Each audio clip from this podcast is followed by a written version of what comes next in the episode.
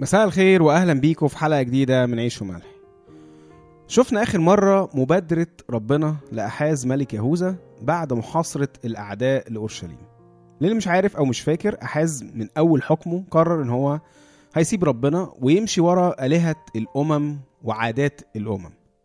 وكان الطبيعي إنه تتشال من عليه حماية ربنا ويهاجموا أعدائه. وفعلا اتحالف عليه رصين ملك أرام مع فقح ابن رماليا اللي هو ملك إسرائيل. وهاجموا مملكة يهوذا. ورغم إنه رصين أخد أيلة وفقح قتل واسر ناس كتير قوي من يهوذا بس برضه ما قدروش يقتحموا أورشليم وياخدوها.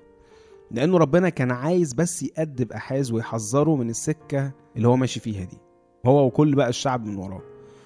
ورغم إنه أحاز ما استنجدش بربنا برضه بس شفنا إزاي إنه ربنا بادر بقى وقال لأشعياء النبي يروح لأحاز ويقول له يهدى وما يخافش من الأعداء دول عشان دول ولا حاجة أصلا.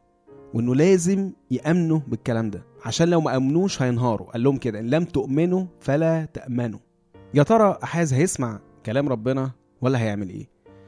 خلونا نكمل ونشوف. راديو ملاح.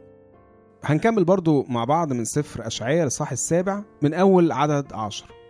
واضح إن هو أحاز ما ردش على مبادرة ربنا الأولانية دي. فقالوا لنا كده ثم عاد الرب فكلم أحاز قائلا. اطلب لنفسك آية من الرب إلهك. عمق طلبك أو رفعه إلى فوق. وهنا بقى أحاز بيرد يقول لنا كده فقال أحاز لا أطلب ولا أجرب الرب. يا سلام أحاز دلوقتي بيعلم أشعياء النبي اللي هو جايب له الكلام ده إن هو ما يصحش يجرب ربنا. استنادا طبعا لكلام ربنا اللي هو في تثنية 6 16 لما قال لهم لا تجربوا الرب إلهكم.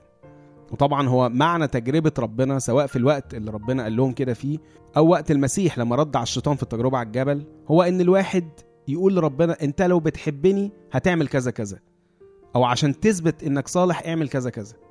هي دي تجربة ربنا إن الواحد يحدد ربنا بأعمال معينة عشان هو اللي يثبت محبته وصلاحه.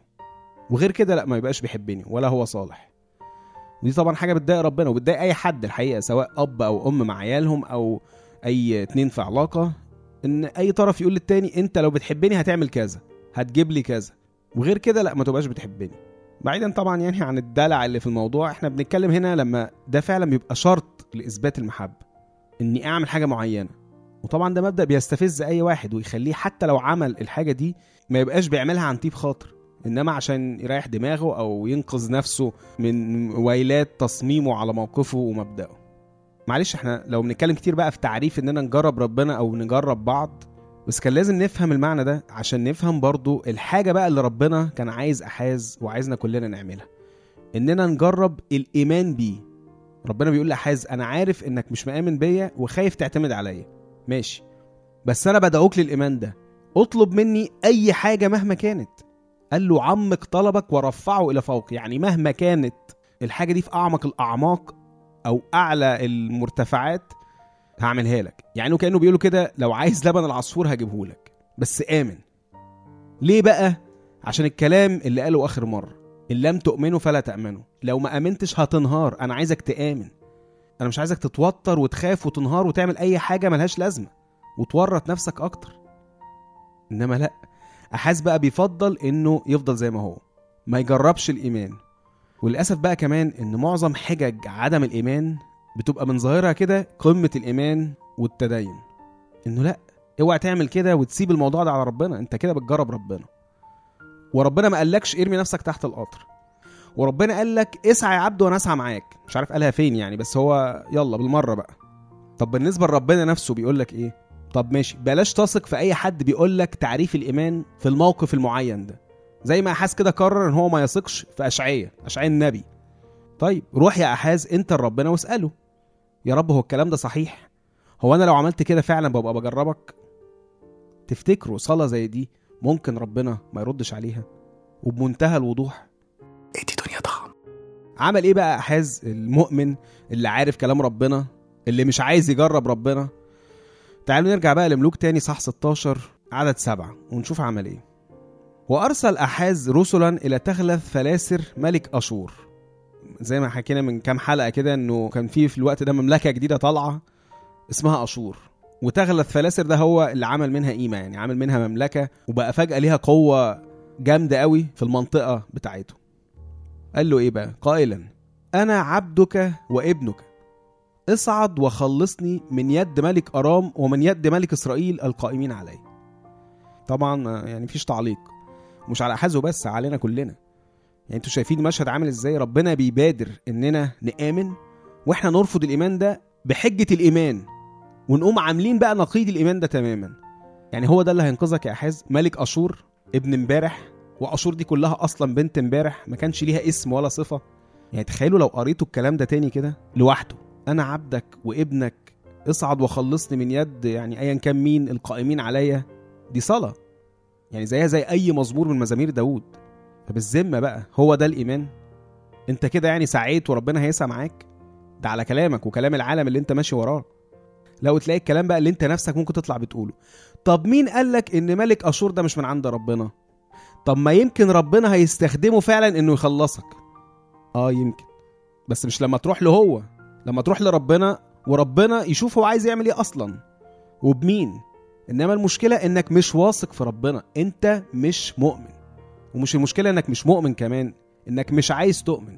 أنت خايف من الإيمان عشان خايف من ربنا. يعني خايف إنه يبيعك خايف إنه ما يكونش سامعك أو مش بالصلاح اللي أنت متخيله ده.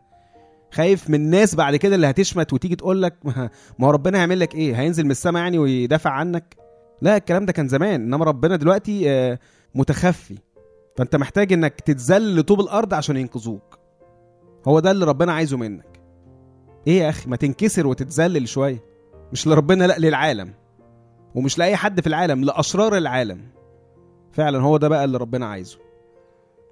وانت عارف كل الهزي ده بيحصل ليه؟ عشان مفيش علاقة بينك وبين ربنا. فما بقتش عارف هو عايز إيه ومش عايز إيه. ما بقتش عارف أصلا هو بيحبك ولا لا. هو صالح ولا لا. وإيه شكل المحبة والصلاح دول؟ فسيب بقى الناس هي اللي تقولك وتعلمك مين هو ربنا. وعشان كده ده كان رد أشعية على كلام أحاز. نرجع بقى تاني لأشعية سبعة عدد 13 و14 يقول لنا كده. فقال اللي هو أشعية اسمعوا يا بيت داود. بيكلم بقى بيت داود كله كل سبط يهوذا. هل هو قليل عليكم أن تضجروا الناس حتى تضجروا إلهي أيضا؟ يعني أنتوا مش كفاية عليكم إن أنتوا بتزعلوا الناس وبتعملوا فيهم أي خطايا ايا كانت هي إيه كمان؟ بتزعلوا ربنا شخصيا ومباشره؟ وبعدين يقول لهم إيه بقى؟ ولكن يعطيكم السيد نفسه آية. هل عذراء تحبل وتلد ابنا وتدعو اسمه عمانويل يعني ربنا مش هيديكم معجزة وبس لا ده هيديكوا نفسه في معجزة. وهيتولد بنفسه من عذراء وهيبقى اسمه عمانوئيل يعني الله معانا.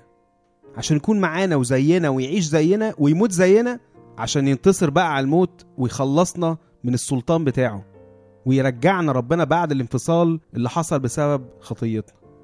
ورغم كل ده بتشك برضه في محبة ربنا وصلاحه وتخاف تآمن بيه وتختار إنك ما تجربش الإيمان ده وتفضل إنك تروح لملك أشور ابن امبارح.